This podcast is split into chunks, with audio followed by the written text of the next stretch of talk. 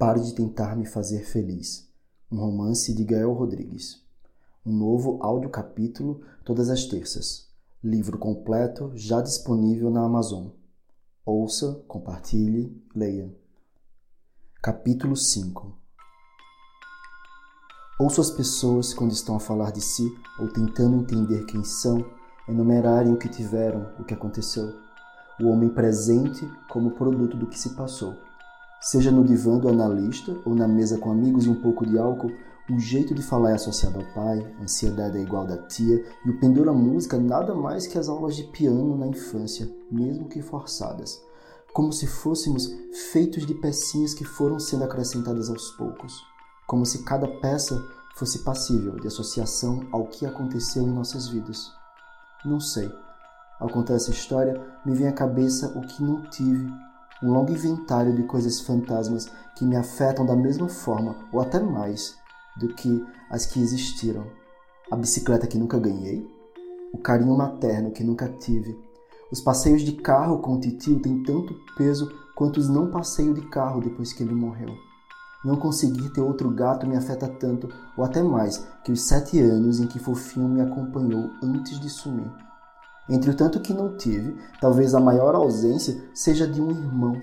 Sim, o meu dormia na cama ao lado do nosso quarto compartilhado, mas por reconhecer o poder das palavras ou do que elas por vezes mascaram, pressentia que, apesar de usarem a palavra irmão para designar nós dois, não éramos. Sinto que se tivesse tido um, tudo teria sido diferente. Ele está lá, logo ali, no sofá, eu na poltrona. É mais de meia-noite e os demais dormem. Estamos de férias na casa da minha avó mais uma vez. Desde criança, fazendo esse caminho para Garças, e naquela época, com 14 anos, não tinha mais um mínimo saco. Aos poucos entendi que meu desejo em ter uma grande família e aventura nas férias se devia a um parâmetro falso, desencadeado pelo vício em livros ou nos filmes da sessão da tarde.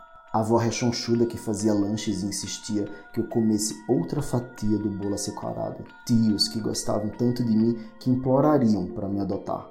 Primos que fariam questão de que eu continuasse mais uns dias na casa deles brincando de Mario no videogame. Um quintal que, num passo errado, me levaria para um buraco portal para outro mundo. Talvez eu quisesse demais. Aparentemente me odiavam, e em contrapartida eu os odiava. Vez ou outra, ainda me humilhava, de olhos arregalados e mãos postas, mendigando algum carinho. O mesmo recebido pelos meus outros primos e até pelos meus irmãos.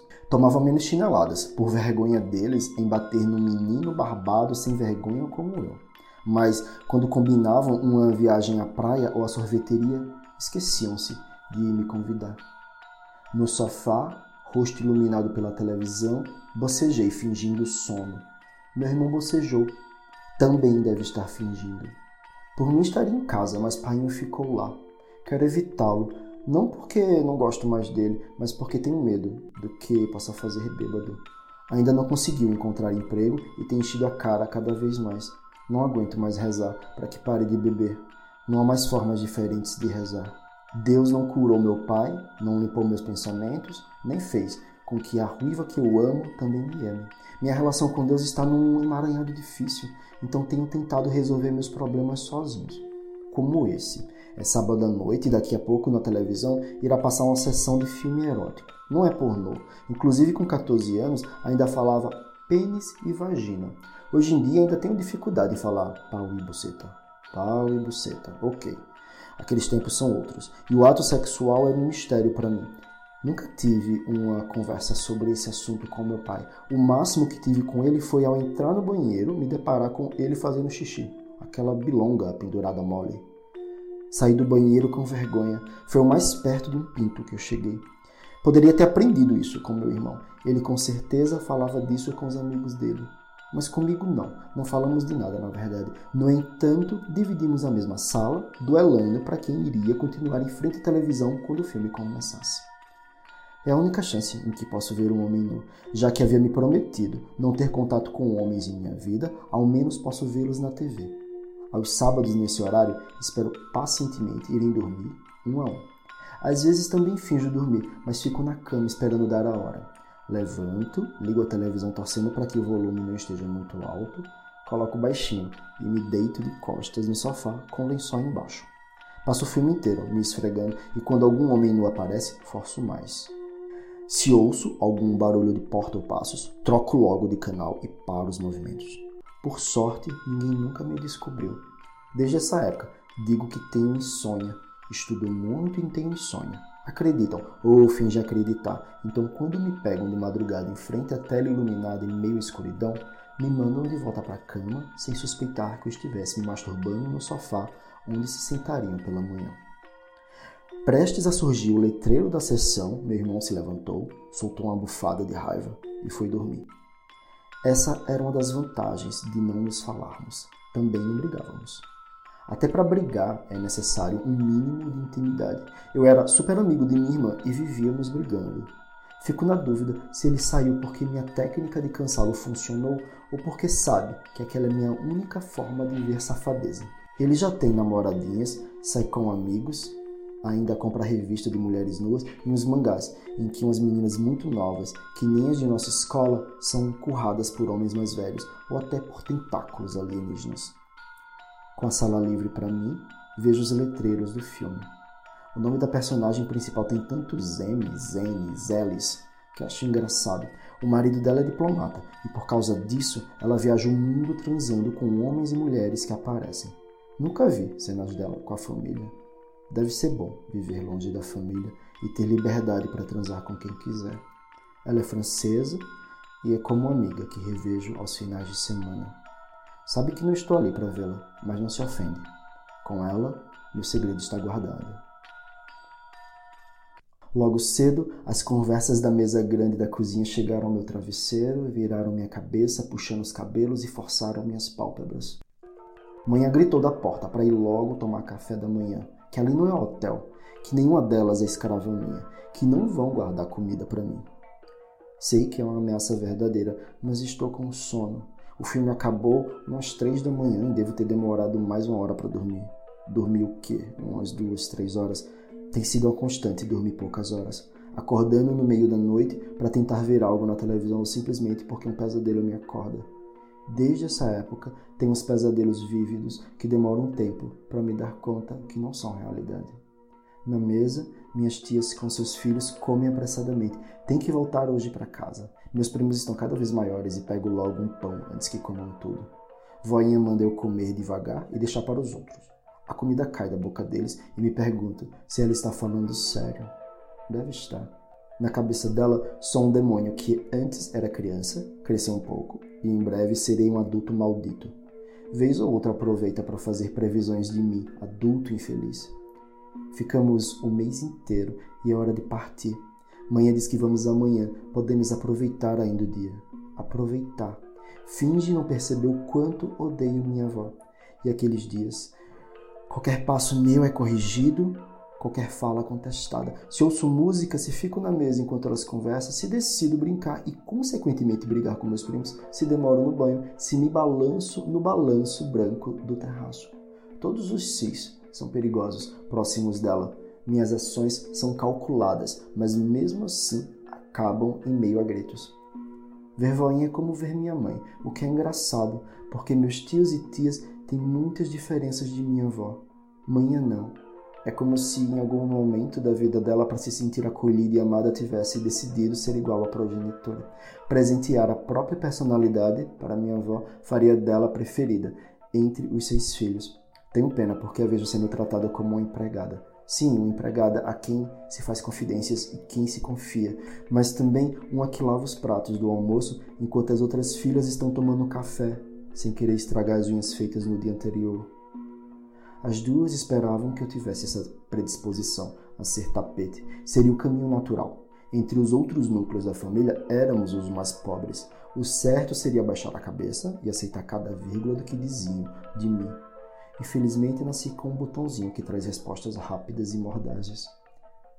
Antes de sairmos da mesa, mãe avisou que iria com minha tia para Frederica e voltaria à noite.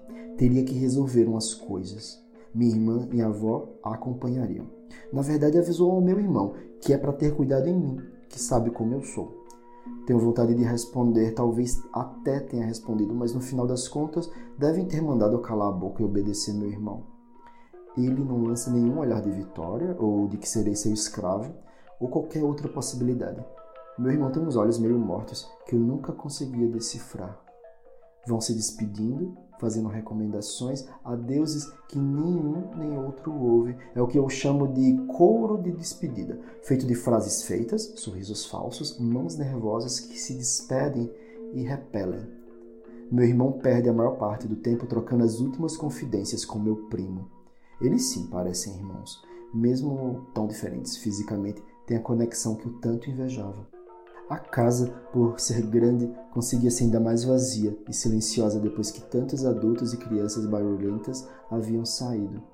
Se alguém tocasse na parede, sentiria a casa num pranto de alívio, por sentir as suas partes inteiras de volta. Eu a entendia. Eu podia ficar em um dos vários quartos, meu irmão em um dos vários quartos, ou no terraço, ou no quintal, na cozinha, na garagem, que tinha carro nenhum, mas invariavelmente ficávamos juntos ele estava na televisão quando sentei no sofá com um livro na mão. Meus livros haviam acabado, então peguei um dele. Estava quase na final, na verdade. Quando ele estava brincando com meu primo, eu li um pouco, escondido. Dessa vez queria continuar a leitura, porém não queria ficar sozinho. No livro, dois irmãos se perdem na mata. Não, deixa eu lembrar melhor. Começa com dois irmãos, chegando na fazenda do pai, fazendo amizade com o pessoal do local, conhecendo os costumes dos que ali viviam.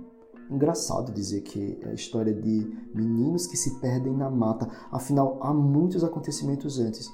Mas também não é mentira, tudo ali está se encaminhando para que eles se percam, viveram a aventura e contaram um com o outro. Eles têm idade próxima e são bem unidos. O mais novo é mais curioso e destemperado, o mais velho mais centrado. Quando leio, vejo meu irmão ao lado, bem diferente do irmão do livro. Invejo aquela relação, invejo aquela aventura. Nesse momento estaríamos numa expedição pela casa vazia, pela rua, fazendo amizades com os meninos da vizinhança e se embrenhando pela cidade. Mas não. Estamos na mesma sala, e cada um no seu mundo. Me nota lendo. Levanta, toma o livro de minhas mãos, grita para não mexer no que é seu. Fico sem reação. Queria saber se os meninos iam conseguir sair da mata, ser mais irmãos depois dessa aventura. Queria achar nas entrelinhas uma forma de conseguir ser mais irmão do meu, mas não há pista nenhuma. É apenas um livro idiota. Quando volta para o canto dele, deve ter notado meus olhos marejados, corpo rígido, fingindo ver televisão sem me importar, me importando, e diz que pode pegar o livro. Você adora mexer sem permissão, Júnior. Era só me pedir.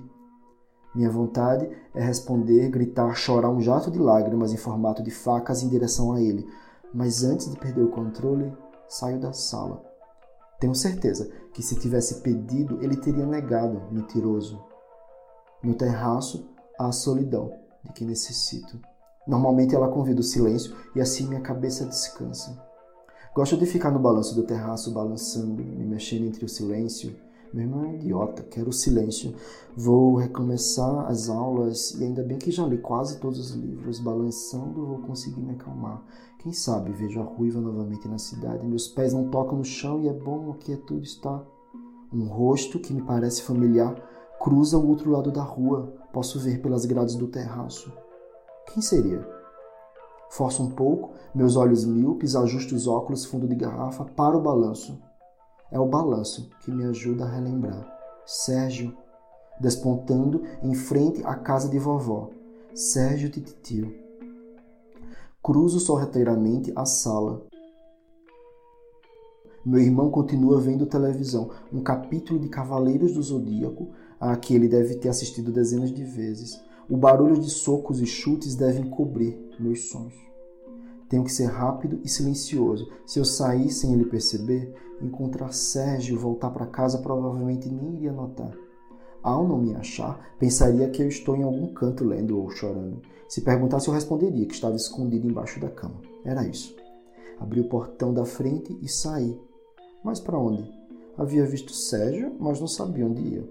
Não sabia onde era a sua casa, nem a que lugares costumava ir. Pelo que eu lembrava, nem morava ali mais, era professor em Frederica. Devia ter vindo para visitar a família, assim como eu. Garças era uma cidade pequena e eu já tinha noção de que não era grande como imaginei anos antes, mas contar com a sorte e achá-lo em alguma esquina era uma grande bobagem. Eu não era mais criança. Uma pena. Quando tinha sete anos, no sábado à tarde, tomei banho, passei talco e alfazema, vesti um short quadriculado, cinto e uma blusa roxa. Perguntei para a mãe se podia ir na rua e ela respondeu, entretida entre seus afazeres, entendeu que seria a nossa rua em frente de casa. Permitiu. Abri o portão, marchei energeticamente, deixando para trás o medo, e em dez minutos estava no centro da minha cidade. Era a minha primeira superaventura. Passei sem rumo, entrei na loja de discos e perguntei por aquele e aquele outro cantor. O vendedor disse que ele tinha disco até do Papa. Fiquei espantado. Quando voltei, mãe bateu em mim, disse que me procurou e não me achou. Corrigi, pedi a ela e deixou eu sair. Me bateu mais um pouco, mas à noite ouvi ela contando no quarto, aos risos para painho, o quanto eu era esperto. Não me lembro de em outra situação de ter sido tão independente e decidido. Gostaria de ter continuado assim. Ah, lembro sim. Ainda na alfabetização, aproveitei que manhã tomava banho e fugi para a escola. Era quase a hora da aula e não queria me atrasar. Tinha seis anos. Cheguei a tempo da aula e gastei os primeiros minutos, primeiro, com medo de que manhã chegasse na porta ainda toda ensaboada e me batesse na frente de meus colegas. Segundo, com medo de que ela tivesse morrido ao ver que eu tinha sumido de casa. Revelou tomar remédios controlados que a gente deixava ela muito nervosa, que eu era muito impossível e a cabeça dela um dia ia explodir por minha causa. Por fim, vi ela conversando na porta com minha professora e não apanhei, somente quando cheguei em casa. Aos 14 anos, queria ter seis ou sete novamente e aquela desenvoltura perdida. Onde aquilo havia se escondido? Era melhor voltar. Não, não. Se eu continuasse andando, chegaria ao centro da cidade. Eu sabia o caminho, porque era o caminho para a rodoviária. Andei, andei, acho que uns 20 minutos sem parar. O calor estava grande, vi o semáforo, alguns carros e a avenida, onde ficava a maior parte do comércio. Era melhor eu andar em linha reta, devagar, olhando para os lados, procurando o sinal dele. E se eu encontrasse, o que falaria? Não tinha pensado nisso. Não estava com a carta, mãe havia tomado uns dois anos antes. Diria que tio tinha deixado uma carta para ele, pediria seu endereço e lhe enviaria pelos correios. E se perguntasse o que estava escrito? Minha memória se misturou com o momento de quando ali pela primeira vez. Muito imaturo na época. Não tinha entendido que era de titio para Sérgio. Talvez suspeitasse, mas queria me enganar, porque era errado é errado. Os dois estavam errados e Titio sabia disso e queria a distância dele. Queria que ele se afastasse dele. Como podia ter namorado um homem se tinha tanta mulher bonita pelo mundo? Ouvi uma vez Painho dizendo, e era verdade. Era muito bonito, teria conseguido uma também, casado se tido filhos. Talvez fosse culpa de Sérgio, como mãe me alertou. Por isso meus tios bateram nele. Era culpa dele. Ele que transformou meu tio colocou o pecado na cabeça dele. Devia ter pensado nisso antes de estar aqui, procurando por alguém que nem ia lembrar de minha cara, procurando alguém que nem sei mais porque estou procurando. Me dá um real, magrelo. Quase pisei no mendigo. Estava tão aéreo que não o vi no chão. Meu primeiro impulso foi perguntar se estava doido. Manhã me dava um real e eu comprava um saco com dez pães. Muito dinheiro. Eu tinha exatamente um real no bolso que tinha pegado em cima da cômoda de um tio. Toquei a moeda no bolso. Fiquei com pena de dar para ele. Fiquei com pena dele. Parecia bêbado, apesar de ainda ser manhã. Talvez tenha bebido tanto que acabou virando mendigo. Tinha pele negra como de painho e um bigode bem grossão. Nem me olhava mais, pedindo aos outros que passavam, mas fiquei ali parado, olhando ele. Tinha medo de que painho, nesse mês sozinho em nossa cidade, ficasse tão bêbado que virasse mendigo. Eu nunca beberia. Não tenho desculpa Deus te abençoe, Magrelo. Estranhei ele ainda acreditar em Deus. Não sei se eu acreditaria se estivesse naquele estado na rua, sem dentes, com fome, sob aquele calor infernal. Poderia ser uma resposta sem pensar, assim como quando eu bati o pé numa quina e soltava um palavrão, um costume. Devia ser isso. Voltei à minha aventura. Precisava de foco para voltar logo para casa de voinha antes de ser descoberto. A cada olhada pensava vê-lo. Os rostos tão parecidos. Bigodes, barbas, cabelos penteados com gel, peles morenas. todos os rostos iguais, todos os homens, mas se, sim, os olhos, os olhos não mentem. E ao notar os olhos dos homens que cruzavam meu caminho, notei que eles também me viam. Um, depois outro e outro, como eu, de camisas de botão carregando filhos de mãos dadas com a namorada, uns de minha idade e outros mais velhos, outros bem velhos, os olhos, os olhos iguais ao do cantor que eu tinha visto na televisão. Lembrei da doença, que ele tinha morrido e que talvez tenha sido a mesma de Titio. Se eu encontrasse Sérgio, ele me contaria. Ou não, provavelmente negaria. Ninguém queria falar daquilo. Uma vez tentei conversar com manhã e ela me bateu. Se defendeu de minha pergunta com a chinelada nas costas. Procurei na Barça, mas era tudo muito científico, siglas, vacinas, dados. Uma vez encontrei na super interessante da banca. Li um pouco, mas fiquei com vergonha de continuar e acabei largando depois das primeiras linhas. Tinha medo de que a senhora da banca pensasse algo de mim. Meu irmão, vez ou outra, chegava com a super em casa, mas com essa, nunca. Ouvia boatos na escola sobre AIDS. Algum travesti que tinha voltado da Europa e morreu logo depois. Um ator da Globo, uma atriz americana, um professor que era casado com a mulher e a filha estudava em minha escola, um viadinho que dava para todos. Iam ficando magros e magros. Diziam que era câncer, que era um regime, que estavam tomando suco de limão pela manhã. Depois de um tempo mais magros e fracos, morriam. As famílias diziam que tinham morrido de tuberculose, de torcer demais, mas os outros olhavam com cara de eu sei bem o que ele tinha, e por saberem o que ele tinha, sabiam muito bem o que eles eram. Talvez isso explique o porquê de terem fechado o caixão de titio. Minha bela adormecida na verdade tinha murchado. Minha avó não queria que o vissem e pensassem, eu sei bem o que ele tinha. Acho que nem titio gostaria. Era orgulhoso demais com sua beleza e sua saúde. Trancando o caixão, lembraríamos dele como era e não como terminou. Parecia o plano perfeito. Tenho impressão, porém, de que ao tampar o caixão e não deixarem eu me despedir dele, me impediram de velá-lo, como se meu tio esperasse até hoje que eu pudesse enterrá-lo. Se eu falasse com Sérgio e entregasse a carta, poderia enterrar a memória de meu tio e deixá-lo descansar. Mas ele não apareceu. Não acho tantos rostos e olhos familiares, mas nenhum dele. Posso ter me enganado. Sentar no balanço do terraço pode ter me feito voltar ao tempo e ver o rosto dele, como na primeira vez. Crescido, não gritaria se ouvisse. Esperaria pelo que tinha para me falar.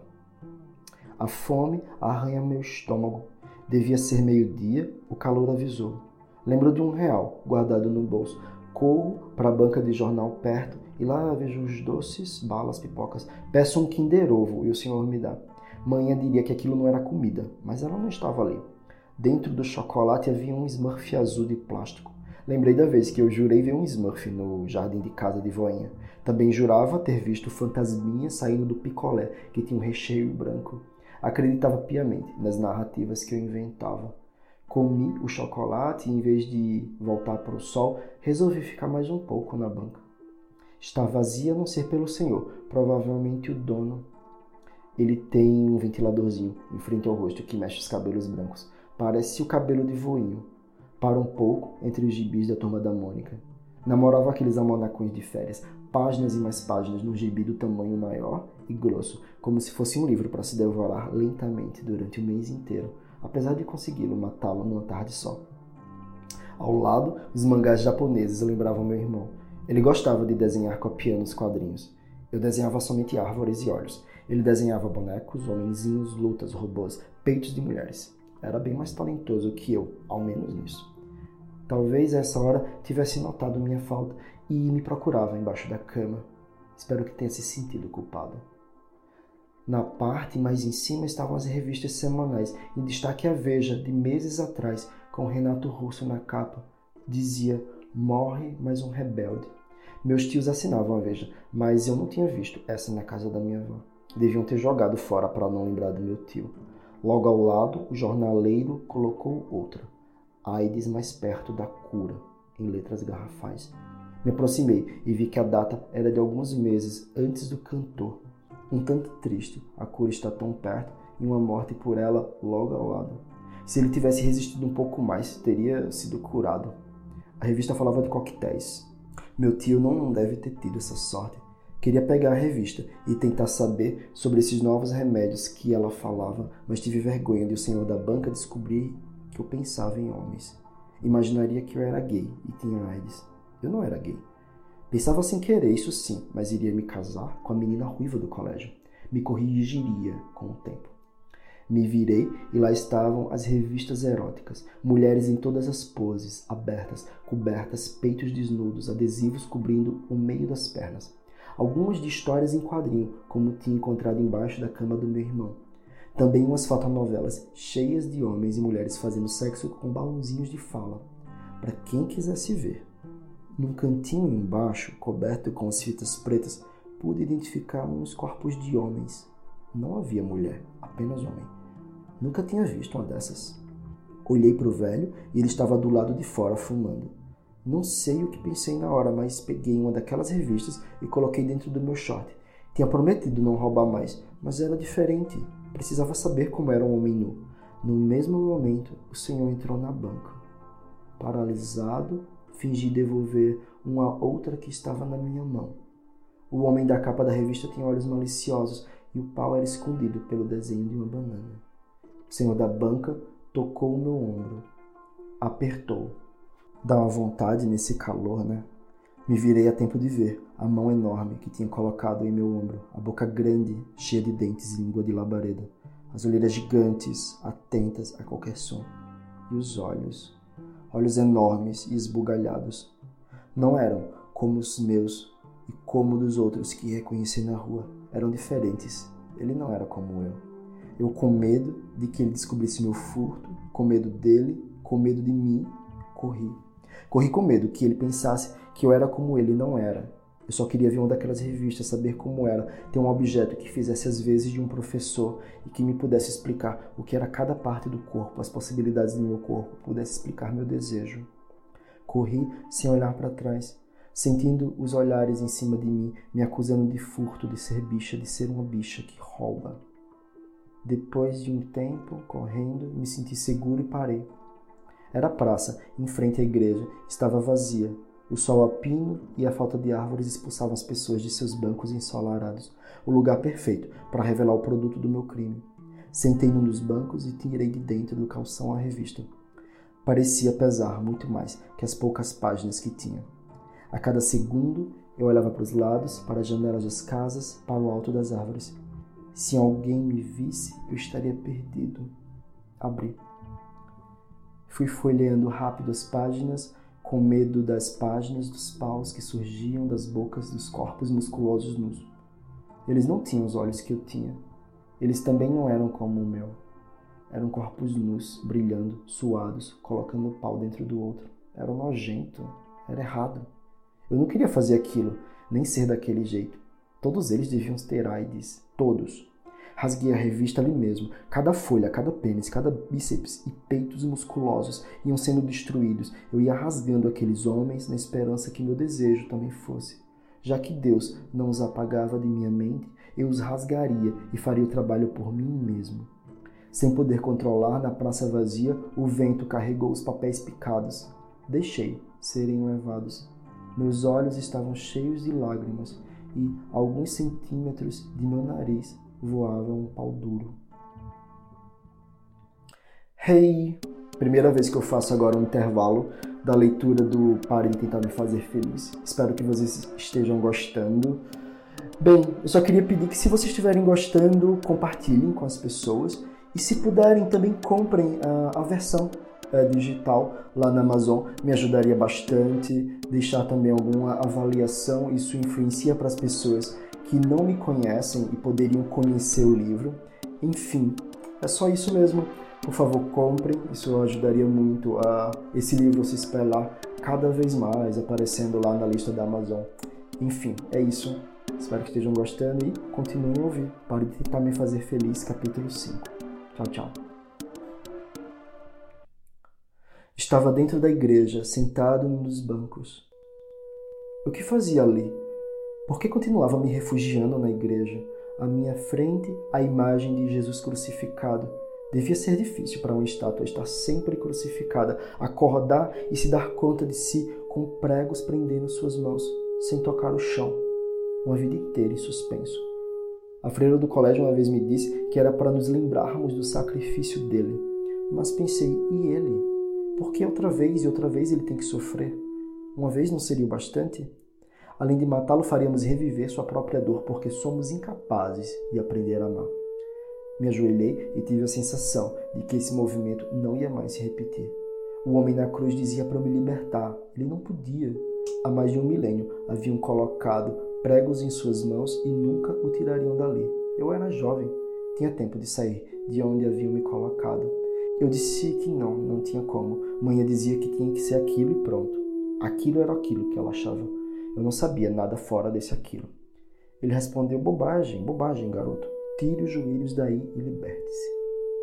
Chegou cedo para a missa. Um homem interrompeu minha conversa com Jesus. Não era uma reclamação, tinha um sorriso no rosto desses que homens bons têm. Usava óculos, tinha os cabelos penteados e a cara redonda de bolacha. Parecia um padre, mas tinha roupas de gente normal. Tava muito quente lá fora. Mas você está ajoelhado, rezando? Pensei, não estava rezando. Não sabia bem, porque estava ali uma hora atrás, tinha roubado uma revista de homens nus mas esse era apenas um dos problemas. Deus não me ouve. Ele sentou ao meu lado em direção ao Cristo crucificado. Você é muito jovem para ter problemas. Ele falou mais para me acalmar, mesmo sabendo ser mentira. Queria que eu me confessasse espontaneamente. Qual o seu problema? Eu não podia contar meu segredo. Você é padre? Sou, mas nesse instante sou apenas seu amigo. Eu não contaria meu segredo, mesmo que querendo, mesmo confiando nele. Meu pai bebe muito, ele não consegue emprego faz uns três anos. Meu pai também bebia muito e me batia. Ele te bate? Nunca me bateu. Mãe me bate. Todo mundo me bate, na verdade. Menos pai. Você tem um bom pai, então. Eu não tive. Eu entendia o que ele queria dizer. Ou talvez apenas sentia algo bom no que ele estava dizendo. Não precisava responder exatamente o que eu queria, afinal eu nem estava fazendo a confissão correta. Às vezes eu duvido que Deus exista. Falei, e dessa vez ele me encarou. Já conversei com a freira lá do colégio, mas não sei. O que ela disse? Que eu precisava ter fé. Você tem fé? Na frente, além do Cristo, havia Maria, anjos, outros santos que eu não sabia diferenciar, todos tristes todos querendo mudar de posição, cansados de serem estátuas, cansados de servirem para orações vazias e promessas em vão. Eu sinto um vazio aqui dentro e apontei para o peito. Tem dias que o vazio parece maior que eu. Tem dias que eu também sinto. Olhei para o padre surpreso e ele riu de mim. Sabe o que eu faço? Esperei ansioso que ele me revelasse. Isso me salvaria. Eu peço para que Ele me preencha. Tenho fé e Ele me inunda. Fico cheio dele. Eu sabia que Ele falava a verdade mais uma vez. Eu sentia, mas aquilo não funcionava comigo. Entendi como uma revelação que não servia para mim. Ele não conseguiria entender. Eu era diferente, nasci diferente. Nada iria me deixar completo. Aquilo que tinha dentro de mim, aquela monstruosidade, me comia por dentro e um dia iria tomar meu corpo por inteiro. Ele seria eu, um monstro. E monstros não rezam. Abracei o padre, ele me abraçou. Queria continuar sentindo aquele abraço, mas sabia que era impossível. Me despedi. Foi a última vez que entrei numa igreja. Nunca mais me ajoelhei. Fiz o caminho de volta, dessa vez evitando os rostos. Olhava para o chão, como normalmente fazia. Acho que por ser muito míope desde criança, ando olhando mais para baixo, com medo de pisar em falso ou cair em algum buraco. Antes de usar óculos, pensava que o rosto das pessoas era um grande borrão. Depois de transformado em quatro olhos, demorei a me acostumar com tantos detalhes, olhos, cílios, espinhas. Hoje tenho dificuldade em encarar pessoas. Preferia que elas fossem borrões. Me sentiria mais seguro. E não queria mais reconhecer esses olhos, não. Estava cansado. Não era igual a eles, a nenhum deles. Não queria mais fazer parte desse grupo secreto que guardava segredos. Quando chegasse amanhã em casa, iria apenas estudar. Estudar para não ser como meu pai. Estudar para sair de casa. De minha cidade, estudando sem parar, não ia ter tempo para nenhum pensamento errado ou certo, ou pensar, apenas estudar. Estudando, minha mãe ia me amar, minha família iria me amar, e orgulhosos de mim parariam de me bater. Pediriam desculpas, inclusive, pelos anos de surra. Eu seria melhor que meus primos e do que um dia meus tios foram. Ia ser melhor do que todos eles. O primeiro passo era evitar os olhos. Júnior! Ouvi uma voz me chamando. Mesmo que tanto se chamassem Júnior, aquela voz sem rosto veio em minha direção e tocou minha cabeça. Ao me virar, ele. Sérgio? Era ele, apesar de estar mais magro e com a barba enorme. Mas era ele.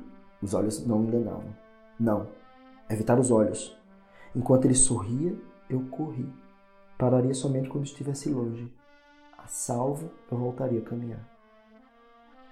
Assim que voltei para a casa da minha avó, meu irmão falou que tinha me procurado e não me achou.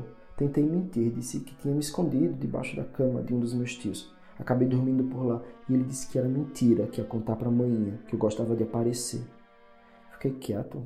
Estava tão sem energia que não conseguia brigar. Queria que o resto do dia escorresse logo e amanhã logo cedo eu pudesse voltar para casa. Ao ver que não reagi, Falou que tinha comida no fogão. Nosso tio tinha vindo e deixado almoço. Agradeci. Acompanhei ele a tarde inteira enquanto víamos televisão. Deixou o livro que tinha tomado na minha mão pela manhã no sofá, esperando minha volta. Quando terminei de ler, ufa, os irmãos tinham conseguido sair vivos da mata. Ele cochilava, com o braço pendurado para fora do sofá. Deu vontade de pegar a mão dele e de mãos dadas continuar. Quando éramos menores, depois de brigarmos, manhã nos prendeu com cordas numa fruteira de ferro, uma tarde inteira grudados de costas um para o outro. Ela fez errado. Deveria ter nos deixado se bater, xingar, até nos entendermos. Em algum momento, as mãos se encontrariam no meio de um murro ou tapa e se reconheceriam como mãos irmãs. Decidiriam, por si só, se unir. Mas preferimos nunca mais ser penalizados por manhã e assim paramos as brigas, antes de nos entendermos. Então nunca mais nos falamos de verdade. A mão dele ainda estava suspensa quando ouvi o som do carro trazendo manhinha, minha irmã e voinha de volta. Meu irmão levantou num pulo. Pensei que logo falaria sobre minha fuga. Não falou, nem durante a noite inteira. Antes de dormirmos, no fim do dia, lembrei de devolver o livro. Fui até a cama dele Dei obrigado, voltei para mim. Já estava de olhos fechados quando eu vi ele falar. Boa noite.